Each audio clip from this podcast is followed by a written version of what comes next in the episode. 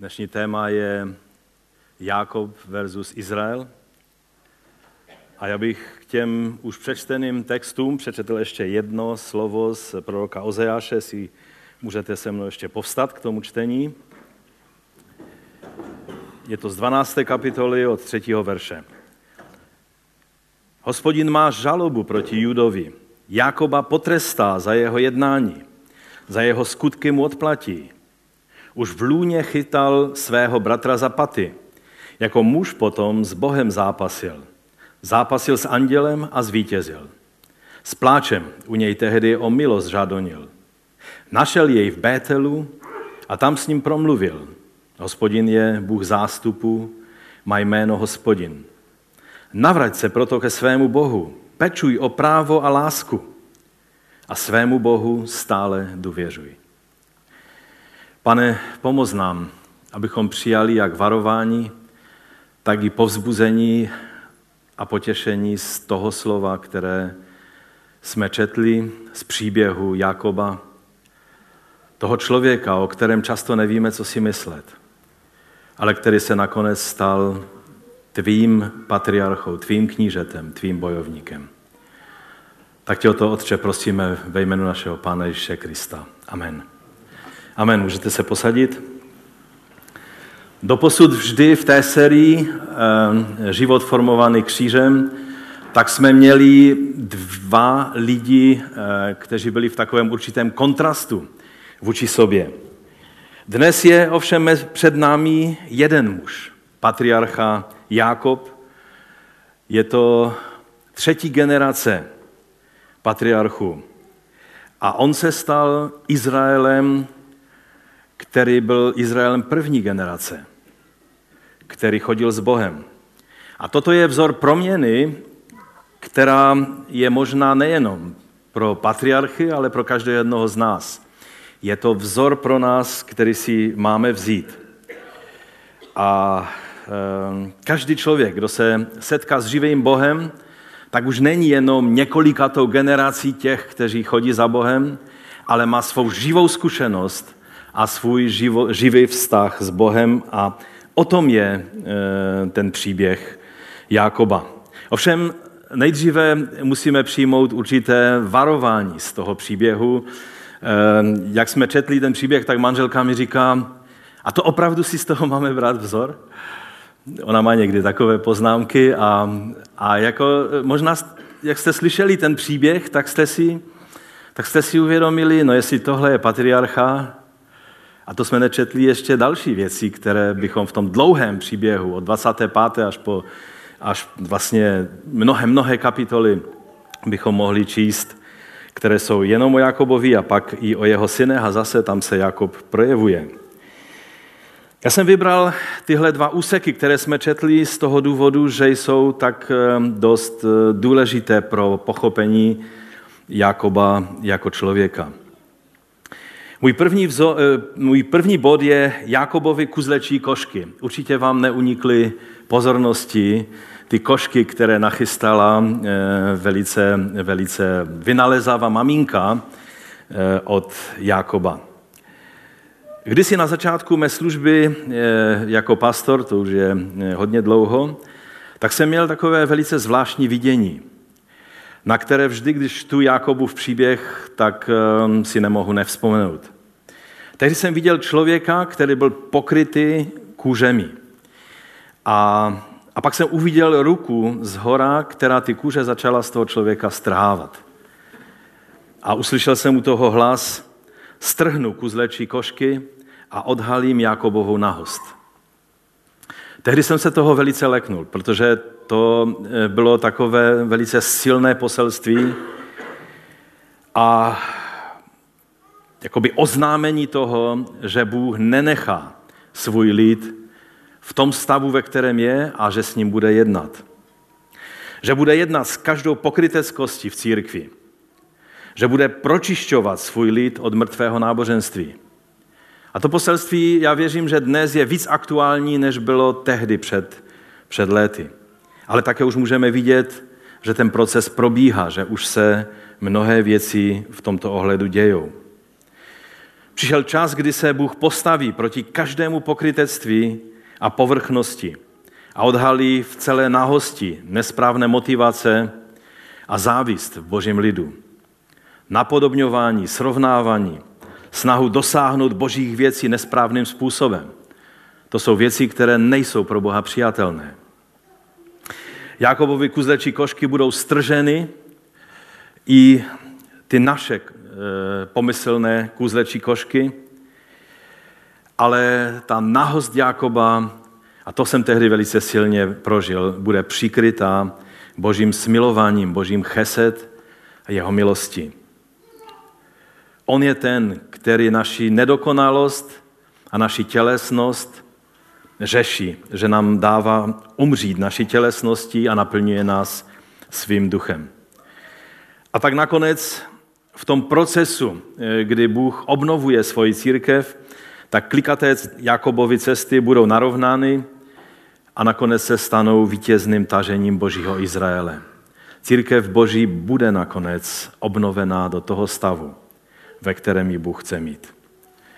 My žijeme v takové zvláštní době a také i na zvláštním místě, protože i když lidé jsou bezbožní a převracení, tak z druhé strany velice si zakládají na tom, že odmítají pokrytectví a neupřímnost.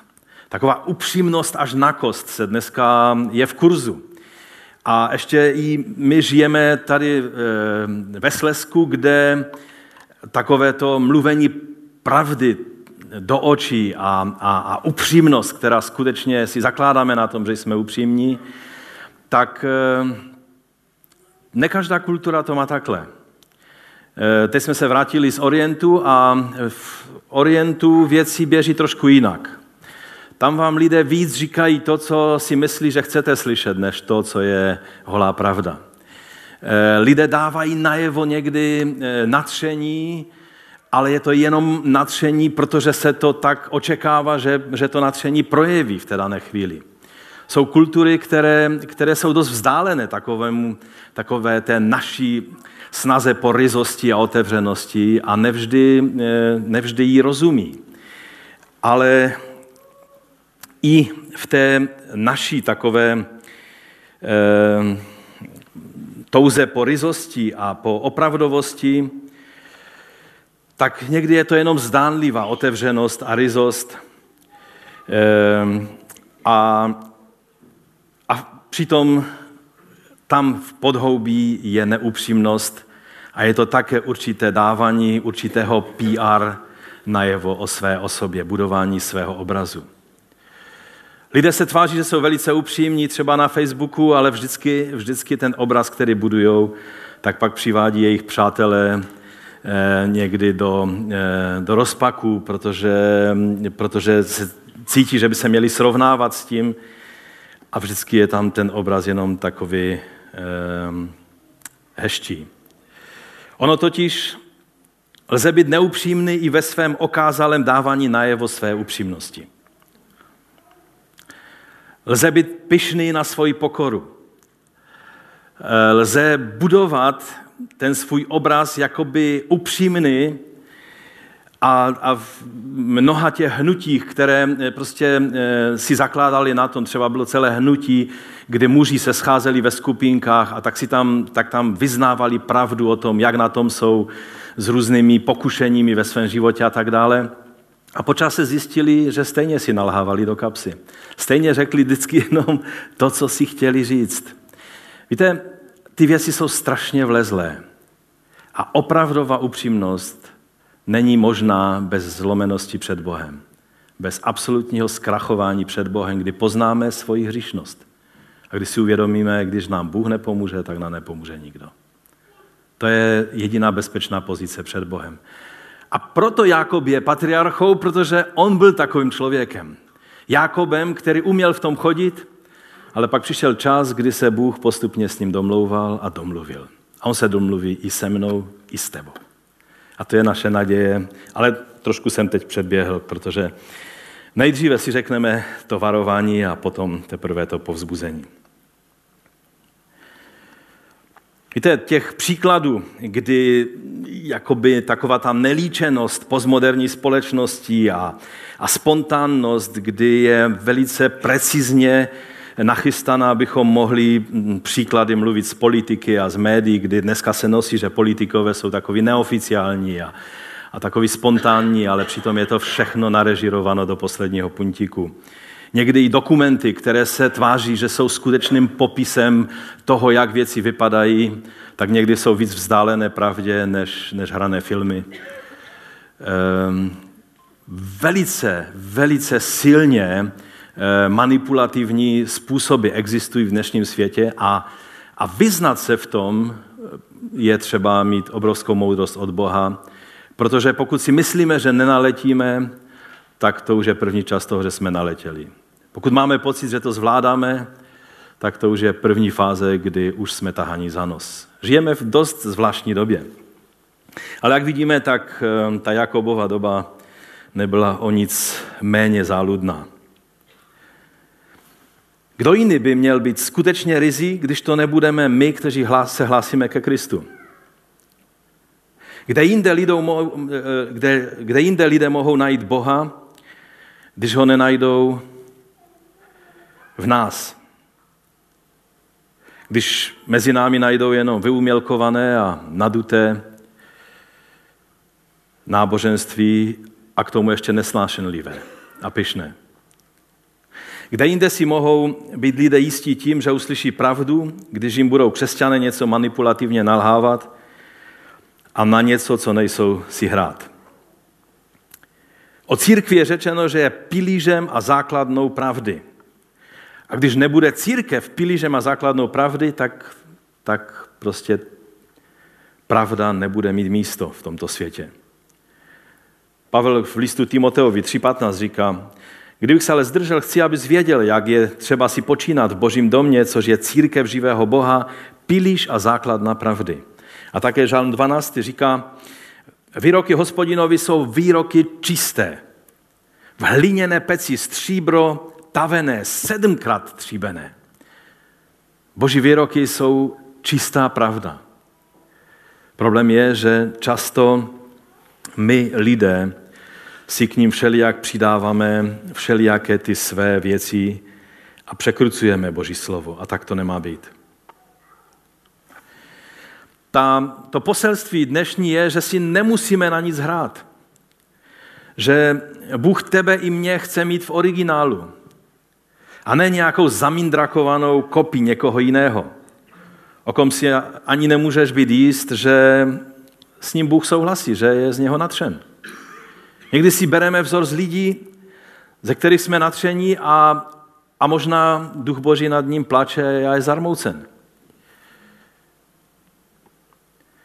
A proto je dobré si na nic nehrát, ale být tím, kým jsme před Bohem a nechat se formovat. Bůh má pro tebe připravené požehnání, které patří jen tobě a Bůh ti je chce dát. Nemusíš mu páčit ruku, jak to dělal Jakob. Jakobův příběh je příběh muže, který si myslel, že musí Boha i lidí přelstit a nějakým způsobem zpracovat, aby dosáhl to, po čem před Bohem toužil. Ta touha byla správná, ale to, jakým způsobem páčil ruku Bohu i svému otci, správné nebylo. Bůh chce, abychom se snažili dosáhnout všeho, co pro nás má, ale nemusíme se přitom snížit k používání toho, co je člověku velmi blízké, a to je předstírání, obelhávání ve snaze získat věci nějakou zkratkou nebo kličkou. Bůh miluje přímé a otevřené lidi. Nemusíme se stát kopií někoho jiného, abychom dosáhli to nejlepší od Boha. On má pro nás přesně to, co chce, abychom my přijali od něho. To je to nejlepší. Když zůstaneme sami sebou a nebudeme se snažit stále si na něco hrát. Nebudeme pokrytečtí a nebudeme se stále s někým srovnávat. Jsou křesťané, kteří nedělají nic jiného, než se srovnávají s jinými. Srovnávají svůj sbor s jinými sbory, svůj život s jinými životy. Stále jenom hledí někam jinam, než aby hleděli na Boží tvář. A snažili se, aby jejich život mohl vyvolat úsměv na Boží tváři. Jakob velmi toužil po božím požehnání. To je velmi vidět z jeho života. To byla dobrá, Bohem daná touha. Ale aby to požehnání získal, nepotřeboval k tomu kůzle či košky. A různé další kejkle. Stačilo důvěřovat Bohu. Jak to ten Ozeáš psal, jak jsme to četli? Navrať se proto ke svému Bohu, pečuj o právo a o lásku a svému Bohu stále důvěřuj. Ten překlad to má tak trošku dost jinak, studijní překlad to má: proto ty se navrať ke svému Bohu, zachovávej milosrdenství a právo a ustavičně čekej na svého Boha. To je ten správný postoj. Ovšem Jákob měl pocit, že jeho dědou byl Abraham, jeho otec Izák, že on už je tou třetí generací, která už ví, jak v tom chodit. Jak říct ta správná slova, jak udělat ty správné věci. A tak s výraznou pomocí své matky začal dělat věci podle toho, jak si myslel, že v té situaci, tu situaci je třeba využít ve svůj prospěch. Jak jsem řekl, toužil po správných věcech, ale snažil se jich dosáhnout nesprávnými prostředky. Teprve až přišlo setkání s Bohem, když se setkal Bohem tváří v tvář, tak prožil proměnu a stal se tím, kým před Bohem měl být. A tak se pojďme podívat, jak se ty kůzle či košky projevovaly u Jákoba a jak se projevují u dnešních křesťanů. Takže můj druhý bod je kůzle či košky současných Jákobů. Po dnešní církvi, možná se budete divit, ale pobíhá mnoho lidí, kteří jsou zabaleni do kůzlečích košek, pokrytectví a dělání dojmu. Možná to není tak okatě vidět, jako ty kůzlečí košky. Aby ty kůzlečí košky na tom Jákobovi ten Izák neviděl, tak musel být téměř slepý. On už byl v pokročilém věku, ale on ještě hodně dlouho žil. Když čteme v tom příběhu, stále Rebeka i Jákob měli obavu, že on už každou chvíli zemře. Izák žil ještě hodně, hodně dlouho. To si přečtěte, to byly desítky let. Ale oni měli pocit, že už zemře, protože už měl slabý zrak a už měl nějaké ty asi starobní příznaky. A tak rychle začali jednat.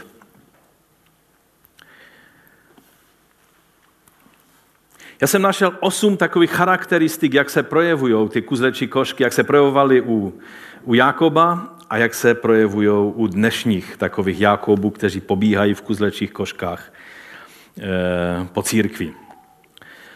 Za prvé, přijímání zaručených rad. To je pak situace, kdy slepý vede slepého. Rebeka, která zaslechla Izákův plán, dala Jákobovi naprosto zaručenou radu. Čteme to v 8. verši té 27. kapitoly. Poslechni mě tedy, synu můj, a udělej, co ti řeknu. Jdi ke stádu, vyber mi z něj 2 pěkná kůzlata a já z nich pro tvého otce připravím jeho oblíbenou pochoutku. Ona věděla, že Izák, kromě toho, že byl mužem modlitby a takovým pokojným mužem, tak byl i gurmán, který si rád pochutnal na dobrém jídle. A tak ona věděla přesně, jak to nachystat. Tu přineseš svému otci, aby pojedl a aby ti proto požehnal, než umře. Už zase tady je takové to, no už umírá, ale on se vůbec nechystal ještě umírat. Dnes je mnoho těch, kdo velice rádi poučují o hlubokých duchovních věcech a přitom sami nemají jasno ani v těch základních věcech chození s Bohem. A to je problém. Stále méně a méně je u božích služebníků známost božího slova a známost boží rady, té celé boží rady, a známost božího charakteru. Velice často se vyučují věci a principy, které jsou víc vzaty z manažerského systému tohoto světa, než aby byly z toho království, které je ve tvaru kříže. Jsou to takové ty rady, jak získat požehnání a přitom neumřít samému sobě. Těm lidem chybí vnitřní integrita, bez které nejde sloužit Bohu podle jeho vůle. A pak i rada takových lidí je, co všechno se dá udělat, abychom obešli kříž, abychom nemuseli padnout před křížem v pokání. Takové to přijímání různých rad a moderních trendů s nekritickou naivitou, kdy se to přijímá jenom proto, že to někde funguje a že zatím stojí zvučná jména. Velice často se necháme vodit za nos. Před nedávnou dobou se stala dost nepříjemná situace v jednom z nejvlivnějších sborů na světě a z toho sboru vycházelo po celém světě vyučování pro vůdce, pro vedoucí. Nejenom v duchovním sféře v církvi, ale i pro podnikatele a manažery. A pak, když ten sbor se dostal do problému a ten sbor měl řešit tuto krizi, tak kroky, které dělalo vedení toho sboru, byly ty nejvíc, bychom řekli, nevhodné pro takovou situaci. A přitom to byl sbor, který vyučoval celý svět o tom, jak má vedení fungovat. A to je určitý obraz toho, jak situace vypadá dnes. Jenom to, že nějaké učení, nějaké principy jsou vyučovány zvučnými jmény, neznamená, že jsou to věci, které skutečně pocházejí z Božího srdce a z Božího ducha.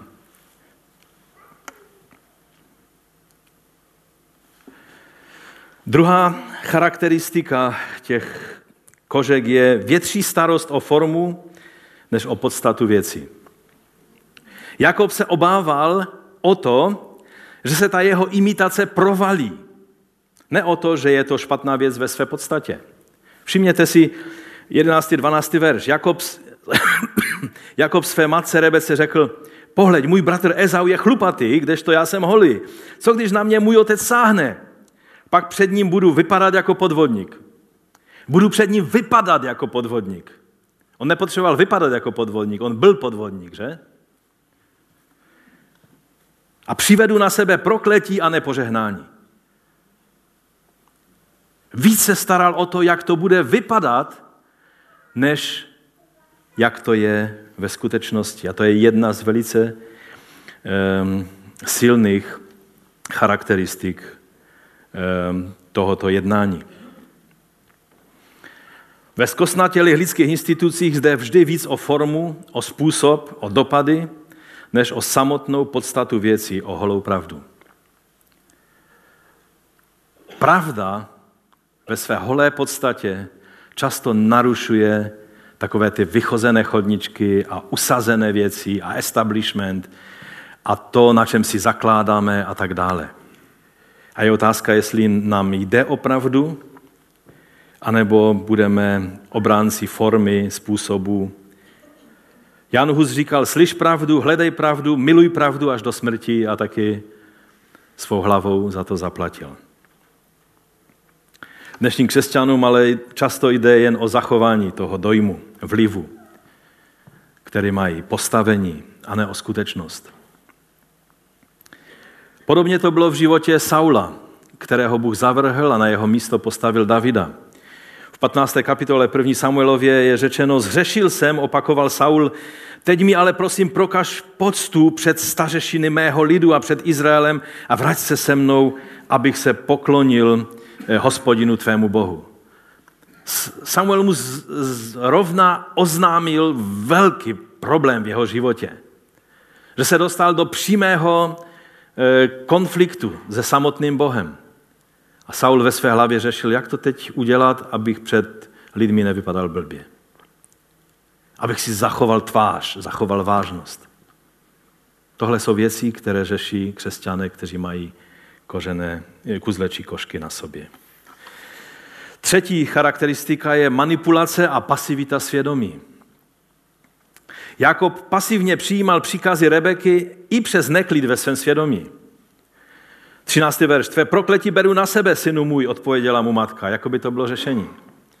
Jen mě poslechni a jdi mi přines taku zlata. Nech to na mě, já za to beru zodpovědnost. Nikdo nemůže vzít zodpovědnost za vaše jednání. Když ty jednáš hříšně, nemůžeš se vymlouvat, že ti to radila manželka, matka, otec, kdokoliv. Dokonce ani ne šéf práci. Když tě šéf práci nutí hřešit, pak si najdi jinou práci. A nevymlouvej se, no ale co pak se dá? Já jsem se dostal ve svém životě do křížku, kdy jsem byl nucen, to bylo za komunistů, tehdy se hodně věcí dělalo jinak než normálně, a musel jsem se s firmou, pro kterou jsem pracoval, soudit, aby mě propustili, protože jsem tam nemohl zůstat déle, protože tam nešlo, abych dělal tu práci, aniž bych se dostával do křížku se svým svědomím. A myslím si, že to neplatilo jenom za komunismu, ale že to je stále stejný princip.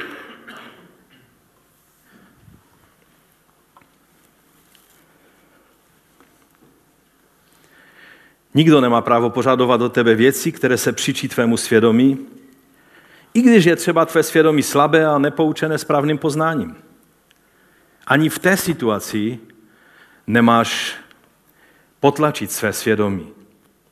Možná máš poznat více vše, co souvisí s tou danou věcí, ale nikdy nemáš jednat, aby si potlačil své svědomí. Apoštol Petr říká v prvním listu Petrově v 5. kapitole: nepanujte nad svěřeným stádem, ale jděte mu příkladem. Nikdo nemá právo panovat nad vaší vírou. Pavel to říká v druhém listu Korinským takovýmto způsobem. Nechceme panovat nad vaší vírou, ale pomáhat vaší radosti, ve víře přece stojíte. Tam je v obou případech řecké slovo kurieo, čili panovat, vládnout, ovládat. V křesťanství neplatí to, jak to platí ve všech totalitách a v mnoha systémech, že nejdřív se poslechne a pak si můžete stěžovat. Tento postoj vedl v dějinách k nejhorším zvěrstvům. Všichni nacisté se vymlouvali, že jen poslouchali rozkazy. Jakoby nezáleželo na tom, jak to viděli svýma vlastníma očima a jak to viděli ve svém vlastním svědomí. Uchlacholili své svědomí, když jsem dostal rozkaz, co jiného mi zbývá. Jsme na tomto světě, abychom byli soli. Ne, abychom slepě vykonávali věci, které jsou hříšné, ale abychom jednali správně i za cenu toho, že si přivodíme problémy.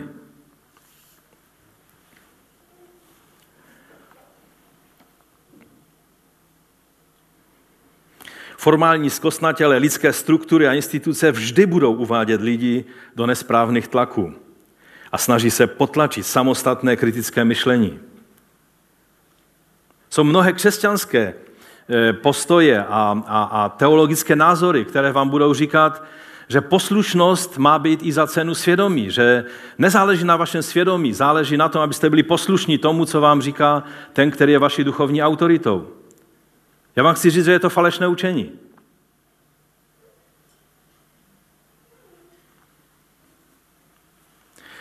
Náš nástroj, kterým máme vykonávat autoritu, která nám byla svěřena, je slovo.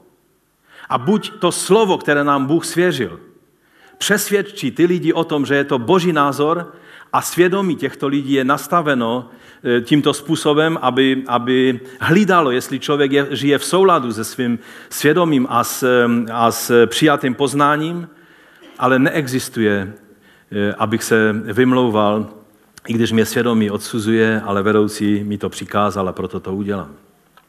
Ať už je to duchovní vedoucí nebo světský vedoucí.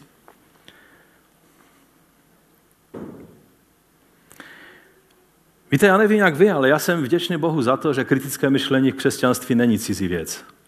Není zapovězená věc. Například v islámu to prostě neexistuje. Nejde být muslimem a přitom mít nebo používat ve svém životě kritické myšlení. A já jsem vděčný Bohu za to, že podstatou křesťanství je pravda. Že nemusím zavírat oči na to, co je pravda.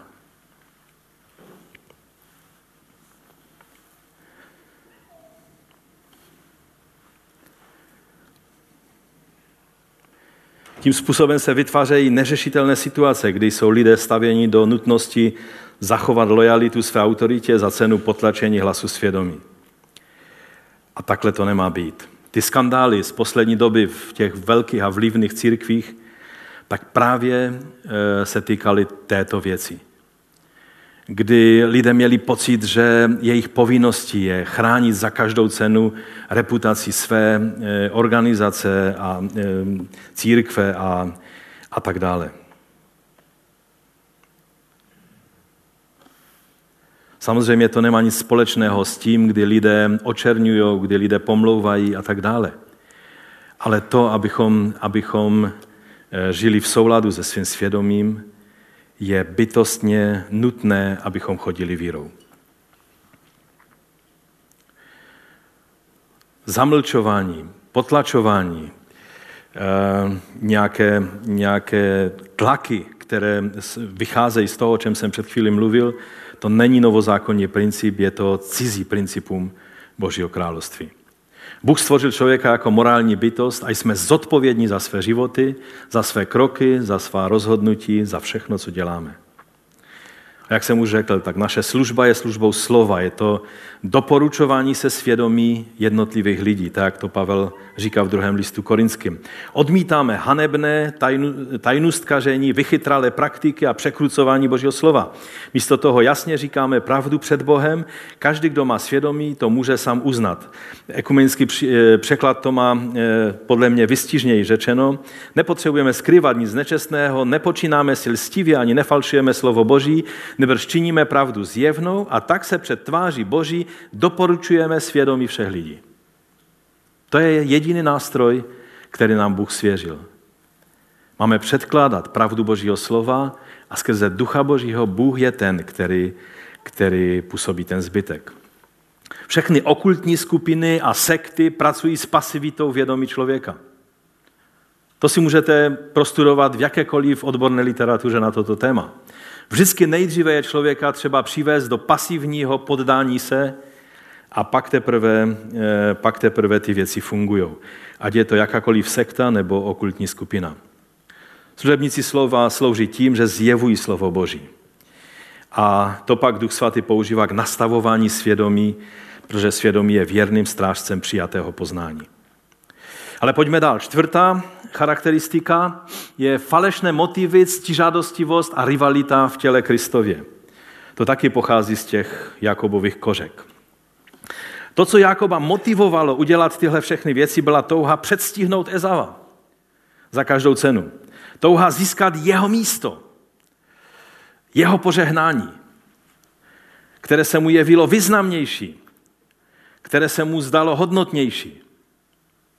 To bylo od základu špatně. Jakob byl velmi ctižádostivý člověk, měl silnou touhu získat od Boha vše, co Bůh nabízí, a to se už vlastně projevilo při jeho narození. V těle matky se se svým bratrem strkal, protože oni byli dvojčata, a narodil se tak, že Ezava držel za patu. Zvláštní, že? Když se dítě rodí a už bojuje. A proto ho taky nazvali Jakob, i když to jméno původně znamenalo nechť Bůh ochrání. Ale také tam je určitá slovní hříčka v hebrejštině, kdy z toho vzešlo, že je to ten, který drží za patu, čili že to je ten lstivý člověk. Jedno místo ale v 25. kapitole o Jakobovi říká, že chlapci vyrostli a Ezau se stal mužem znalým lovu, mužem divočiny, zatímco Jakob byl spořádaný muž a zdržoval se doma. A ekumenická Bible dokonce má, že Jakob byl bez úhony. A ovšem tam v tom významu je to spíše, a to jenom ukazuje, jak je důležité brát kontext, v jakém dané slovo je použito. Znamená, že byl tichý, mírumilovný, že nebyl bojovníkem ve smyslu Ezaua, který šel a lovil zvěř. On seděl spíš ve stanech a byl takový mírný muž. Studijní překlad to má, že to byl mírný muž. K tomu chci jenom poznamenat, že to jenom dokládá, že člověk může navenek působit velmi spořádaně a mírumilovně, ale to ještě neznamená, že nejedná záludně. Tady na Slezsku máme rčení, že tichá voda břehy mele. A někdy je to pravda. Někdy díky Bohu ne, ale někdy jo. To, že někdo vypadá tak tiše a tak uhlazeně, ještě neznamená, že to není záludný člověk.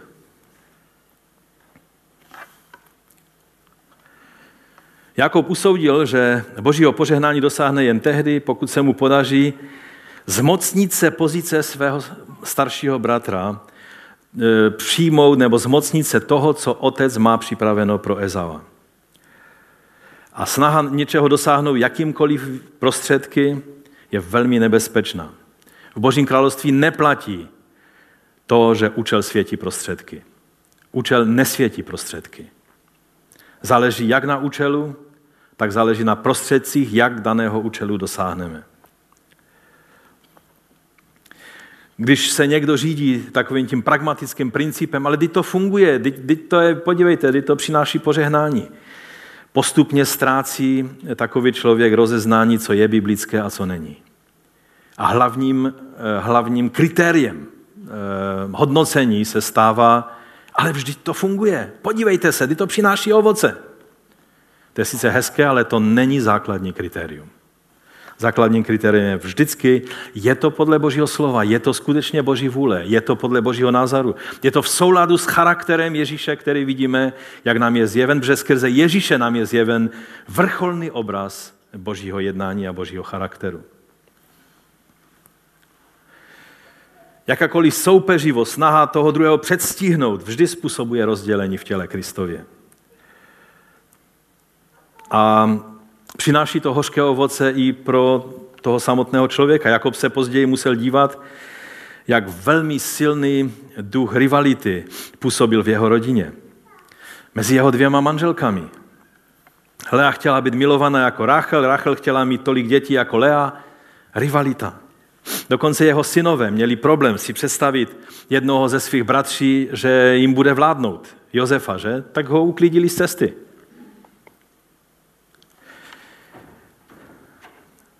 Pátá charakteristika, napodobňování a předstírání.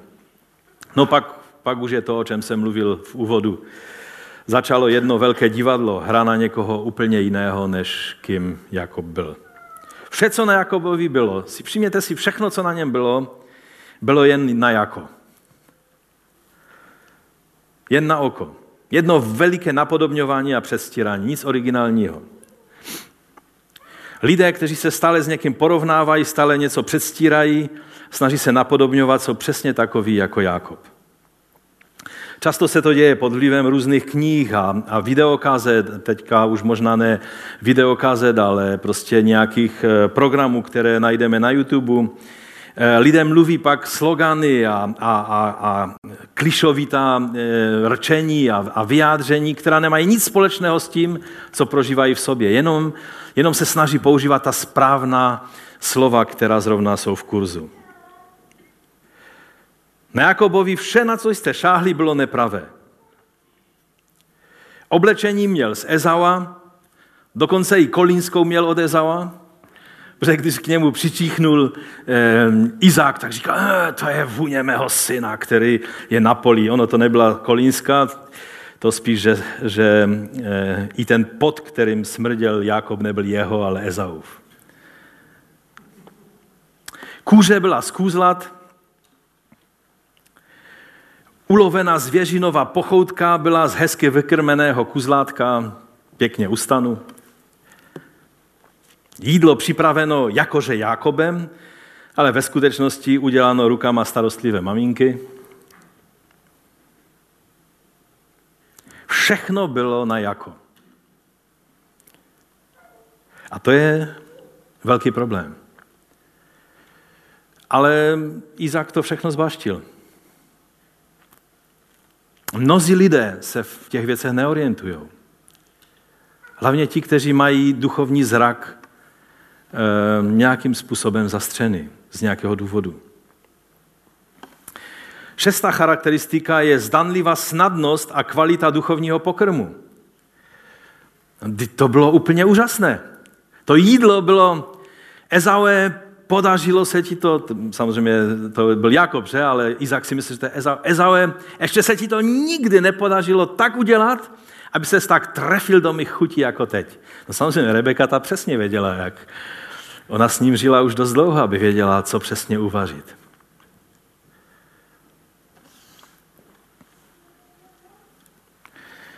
Izák byl překvapen Jakobovou rychlostí a kvalitou pokrmu. Jsou lidé, kteří duchovní službu takhle z rukava vytahujou a z kapes a nepotřebují přípravu, nepotřebují hledání před Bohem. Prostě to mají, kde je třeba, tam to rozdávají nalevo, napravo. Já mám vždycky hruzu z takových lidí, protože mně to Bůh takhle lehce nedává. Já musím hledat jeho tvář. Někdy po nocích, někdy u toho je proces poznání svého problému, který je třeba nejdříve řešit.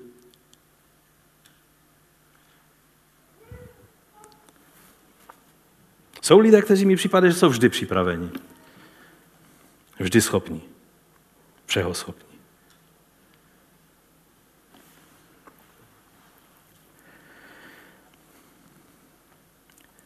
Izák svému synovi řekl, jak to, že jsi tak rychle našel zvěř, můj synu? Odpověděl, protože ji ke mně přivedl Hospodin, tvůj Bůh. V té chvíli jsem měl propadnout, protože to byla hruza, co řekl.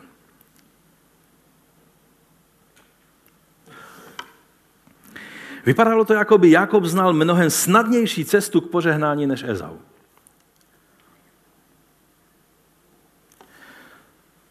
Když lidé nepotřebují prožívat agonii hledání Boha, nejsou zlomeni před Bohem nad stavem své duše, svých tělesných postojů. Vše jim přichází hned na zavolání. A lze ta duchovní požehnání kdykoliv opakovat, kdy se jim zdá potřebné a vhodné.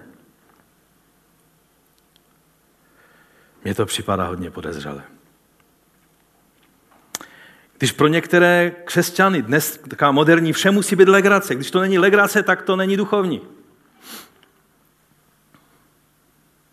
Ale je spousta věcí na tomto světě, které nejsou legrační. A jsou součástí našeho duchovního života. Co s tím?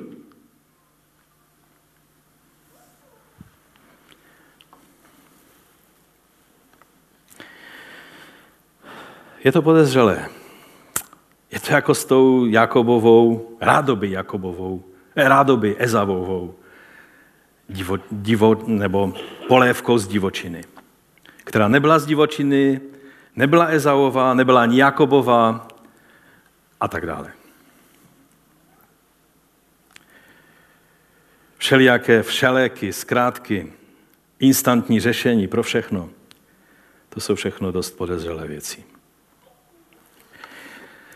7. charakteristika, splnění očekávání ostatních nesprávným způsobem. Jakob splnil Izákovo přání a očekávání, avšak podvodným způsobem. Izák se hladil po břiše a říká, no jak pak nemohu dát to své nejlepší požehnání mému synovi Ezauovi, když se tak dobře o mě postaral.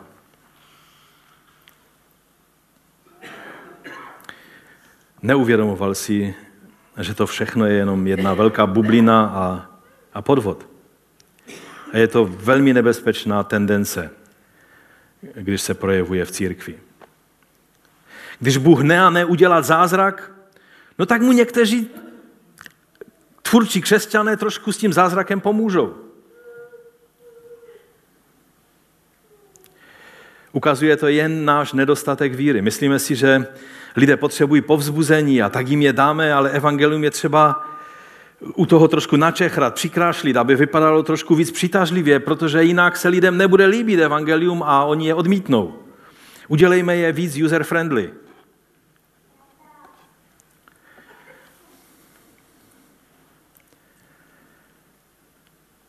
Pak výsledky projevu moci se produkují takovým tím způsobem, aby to před lidmi vypadalo dobře.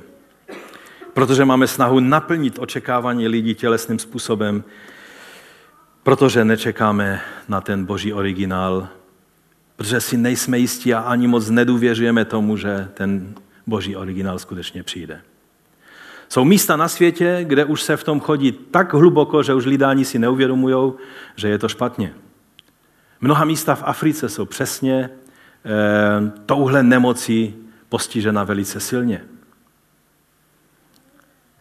Ale není to jenom problém Afriky, je to velice silně problém i zde v Evropě.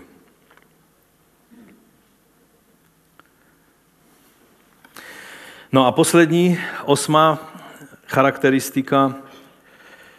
Povrchnost a vyslovování zbožných slov jen jako kliše, jen aby to zapůsobilo na lidi.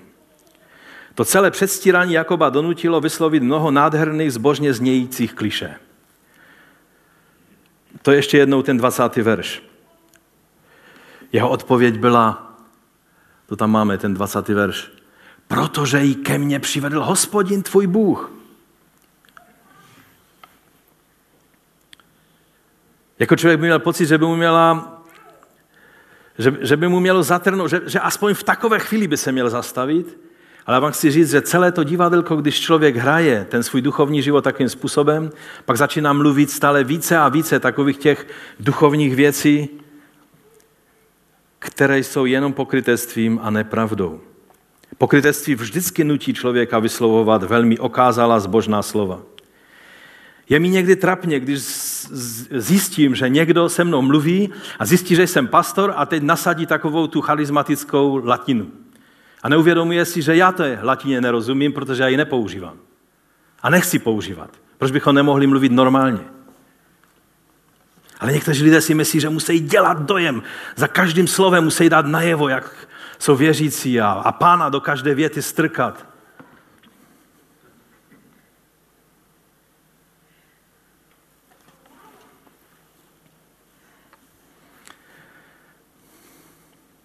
A přitom to jsou tak povrchní věci. Na povrchu je to celý Ezau. Ale hned pod tou kuzlečí kůžkou je to ten starý známý Jakob. Tak a za třetí závěrem, jak z toho ven. Protože už toho bylo dost, myslím, toho obrazu, jak to daleko může zajít. Bůh je rozhodnut své lidi požehnat. Není jej třeba k tomu lstí a přestíraním nutit. Víte, když se snažíme na něco hrát, něco předstírat, něco dokazovat, stále něco dokazovat lidem i sobě, to vychází jenom z toho, že neznáme Boha. Jak je nadšený z toho, když tě může požehnat. Jak je to touhou jeho srdce, aby tě obdařil svým požehnáním a dobrými věcmi. Nemusíš ho předstíraním k tomu nutit. Myslím, že Jakob byl pak dost překvapen, když zjistil, že Bůh se jej chystal požehnat tak jako tak, že si to nemusel na Bohu ani na otci lstivě vynucovat. 28. kapitola od 1. verše je řečeno, Izák si tedy zavolal Jakoba, požehnal mu a přikázal mu, neber si manželku z kenánských dcer. Vstaň, jdi do Padan Aramu, do domu Betuele, otce tvé matky a tam si vyber manželku z dcer svého strýce Labana. To byla samozřejmě celá obrovská kapitola. Tam ho Bůh lámal v té biblické škole, jak to jeden bratr kdysi u nás nazval, že Jakob pak šel do biblické školy zvané Laban. A ono to je hodně pravda. A Izák pokračoval, kež ti všemohoucí Bůh požehná, kež tě rozplodí a rozmnoží, aby se stal otcem svazku národu. A teď poslouchejte, kež ti dá požehnání Abrahamovo, tobě a s tebou tvému semení, abys přijal za dědictví zem svého putování, kterou Bůh daroval Abrahamovi. Izák mu dal, ne proto, že si to vynutil předtím nějaké to jiné požehnání, ale pro něho bylo požehnání od jeho narození nachystano. Nemusel je lstí nějakým způsobem se snažit získávat. Stejně tak jsou překvapeni všichni ti, kteří dělají všelijaké kejkle a akrobace, aby dosáhli Božího požehnání, když pak zjistí, že Bůh je stejně měl v plánu požehnat. Římanům 9. kapitola Pavel to zhrnuje takto. A to není vše. Z téhož muže, našeho otce Izáka, počala Rebeka 2 syny. Ještě se nenarodili a neudělali nic dobrého ani zlého, aby se však Boží rozhodnutí opíralo o vyvolení. Nešlo totiž o skutky, ale o toho, který povolává. Bylo jí řečeno, starší bude sloužit mladšímu. Jak je psáno, Jakoba jsem si zamiloval, Ezaua jsem však zavrhl. Jakub proto nemohl nic udělat, protože záleželo na Božím rozhodnutí a ne na tom, co on proto udělá. A tak Bůh se postupně dával Jakobovi poznat. Nejdříve to bylo skrze zjevení v Bétel, to je 28. kapitola, tam, kde se mu zjevil ten řebřík a Boží přítomnost. Pak přišla boží škola pokory, jak jsem mu řekl, a trpělivosti u Lábana, kde se Jakob naučil důležitou lekci spoléhání na Boha. To jsou kapitoly 29 až 31. A nakonec, když za zády měl svého docela rozzlobeného tchána a před sebou měl svého bratra, kterého přelstil kdysi a vůbec nevěděl, co od něho čekat, Jakob najednou se dostává do presu.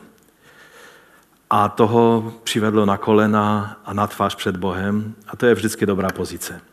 Víte, někdy si Bůh musí použít tlaky života, které prožíváme, aby nás dostal do takového toho dobrého tlaku, kdy není úniku, než padnout před Bohem. A já se musím přiznat, že mnohokrát, když Bůh vytvořil takovouto situaci, to nebylo příjemné, ale zpětně jsem si pak uvědomil, že to byl ten jediný způsob, jak skutečně začít čerstvým způsobem hledat Boží tvář. Takoví jsme takoví lidé. A krize v životě Bůh používá jako nástroj k tomu, aby nás dostal k hledání jeho tváře, protože to potřebujeme. Najednou, když udělal všechna ta opatření, která tam měl udělat bezpečnostní a rozdělil všechny své lidi na dva tábory, když zničí jeden tábor, zůstane druhý a všechno to měl vymyšlené, ale nakonec zůstává sám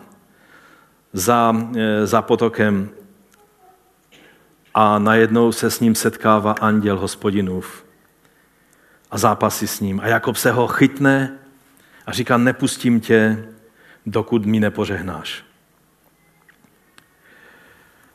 A snaží se poznat jeho jméno. Není mu řečeno jméno toho božího posla, ale on se ho ptá, jaké má jméno. A pak dostává nové jméno. Už nebudeš Jákob, ale budeš Izrael.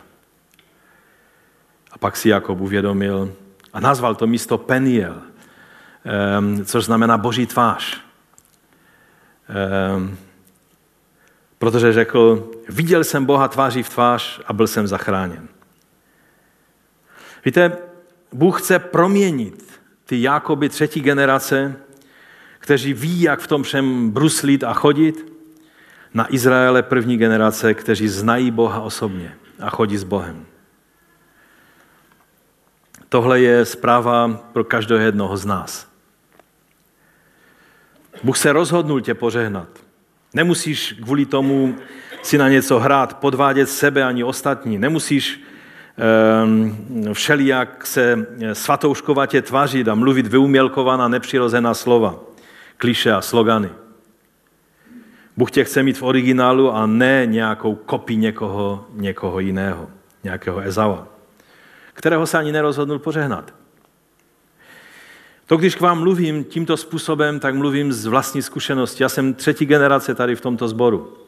A vím, že jsem musel projít tím svým Betelem a Peniel, abych pochopil, o čem je vztah s živým Bohem a chození s Bohem. A proto vím, že Bůh to nabízí a dává tu možnost každému z nás. Nechce nás nechat jenom v takovém tom nějakém náboženském pohybu, ale chce nám dát možnost prožít setkání tváří v tvář. Nežeňme se za něčím, co se Bůh ani nerozhodnul použít, ale hledejme Boží tvář a přijměme Boží plán pro náš život. Jakobův příběh je pro nás nejenom varováním, ale také obrovskou nadějí. Pokud si Bůh použil Jakoba a dokázal ho vést životem tak, aby se z něho stal Izrael Boží, pak je naděje i pro mě a pro tebe. Jakub nadělal spoustu chyb, ale to nebyl konec jeho příběhu. Bůh ho vzal do své ruky a pak nakonec zatoužil po skutečném vztahu s Bohem a Bůh se mu dal poznat. Jakobův příběh je příběh člověka, který svůj život s Bohem nezačal zrovna šťastným způsobem a možná ani ty jsi nezačal úplně šťastným způsobem, ale přesto dopadnul dobře. A to je povzbuzení pro nás.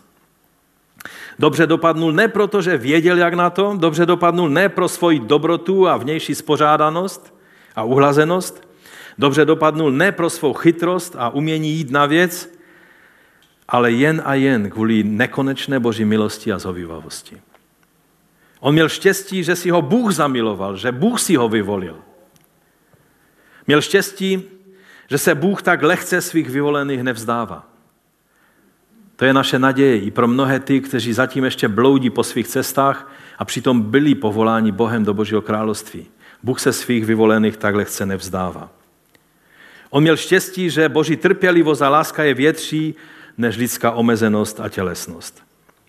A ty a já, my máme stejné štěstí, jako měl Jakob. Jsme vyvoleni Boží v Ježíši Kristu a on se svých vyvolených tak lehce nevzdává. To, že dopadneš dobře, nezáleží na tvém umění životem kličkovat a bruslit, ale na Božím nekonečném smilování a lásce k tobě i k nám všem. Máme stejné štěstí jako slabý a chybující Jakob. Jsme chybující, obyčejní lidé, často horší, než byl Jakob. Bůh však dokáže budovat své království s takovými lidmi. To je naše naděje. Podmínkou je, že mu dovolíme se nás chopit, nevždy je to příjemné, někdy nám dá do života takového Lábana. Strhne ty naše kuzle či košky, odhalí naši náhost a potom nás přikryje svojí milostí. Někdy zlomí náš život. Když ho Bůh udeřil do toho kloubu, to muselo být velice bolestivé.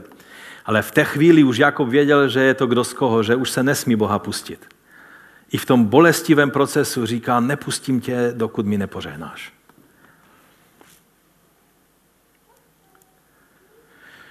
Moody jednou řekl, já jsem obyčejný člověk, ale mám neobyčejného Boha. Naše naděje je ne v tom, že my jsme neobyčejní lidé, ale v tom, že máme neobyčejného Boha.